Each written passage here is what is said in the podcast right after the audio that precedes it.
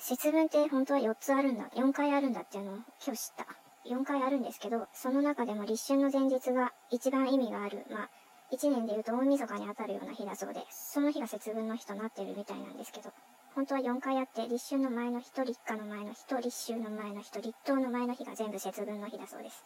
そもそもの節分っていうのは中国からやってきたもので、日本に入った、入ってきたのは平安時代のことでした。で当時の平安時代の方々は、季節の変わり目になんか災いが起きるとか、よからんことが起こるという、そういう考えを持ってたので、邪気を追い払うために、鬼を追い払うために、節分っていう、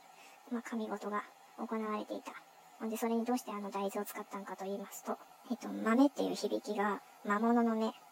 と、魔物の目、豆っていうのに変換させて、その魔物の目に豆ぶつけて追い払おうっちゅう魂胆、魂胆というか行事になったみたい。陽明酒製造株式会社に書いてあったんですけど、古来から何か悪いもの、邪気を追い払う場合に食べ物というのが有効だった。まあ、大豆と同じように果物にもそういった力があるって信じられてて、その中でその古事記に出てくるイザナミの御事さんが黄泉の国から逃げる時に、鬼に豆じゃなくて桃投げて追い払うっていうシーンがあったみたいです。じゃあ次の節分には大豆ではなくて桃を投げて、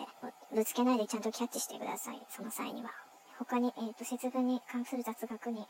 ついて。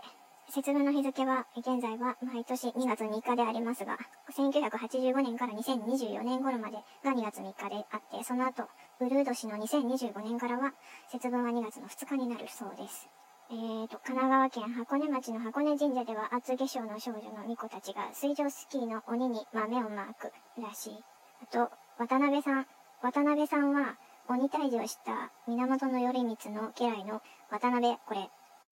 渡辺の綱さんって方の子孫で、鬼が怖がって近寄らないから、渡辺さんに限っては豆まきはしなくて良いそうです。鬼には色ごとに性格が分かれてるそうです。赤鬼は貪欲の象徴。すべての悪しき心の象徴。青鬼は怒りを表す。黄色い鬼は、これは我欲のるかな？我欲。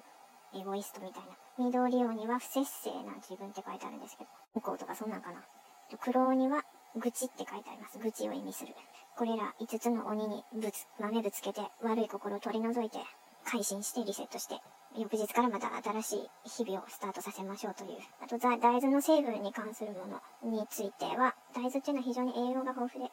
まあ、タンパク質から脂質、糖質、ビタミン B1、ビタミン E を酸化用なんたらかんたらで、ビタミンとかミネラルが非常に豊富に含まれているようです。プロテイン取りながら大豆もこう、口の中にこう頬張りながら、タンパク質で満たされて、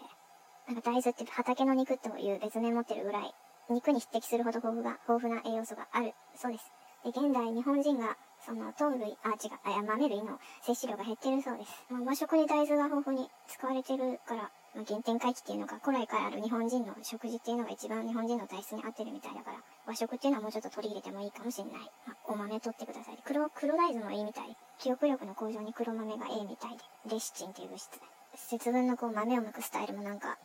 こう逆になっても面白いんじゃないかなと思うんですけど、鬼がぶつけられるんじゃなくて、鬼が豆持って、鬼じゃない人にこうぶつけるっていう、まあ、そういう方向性もちょっと見てみたいかも。はい、おやすみなさい。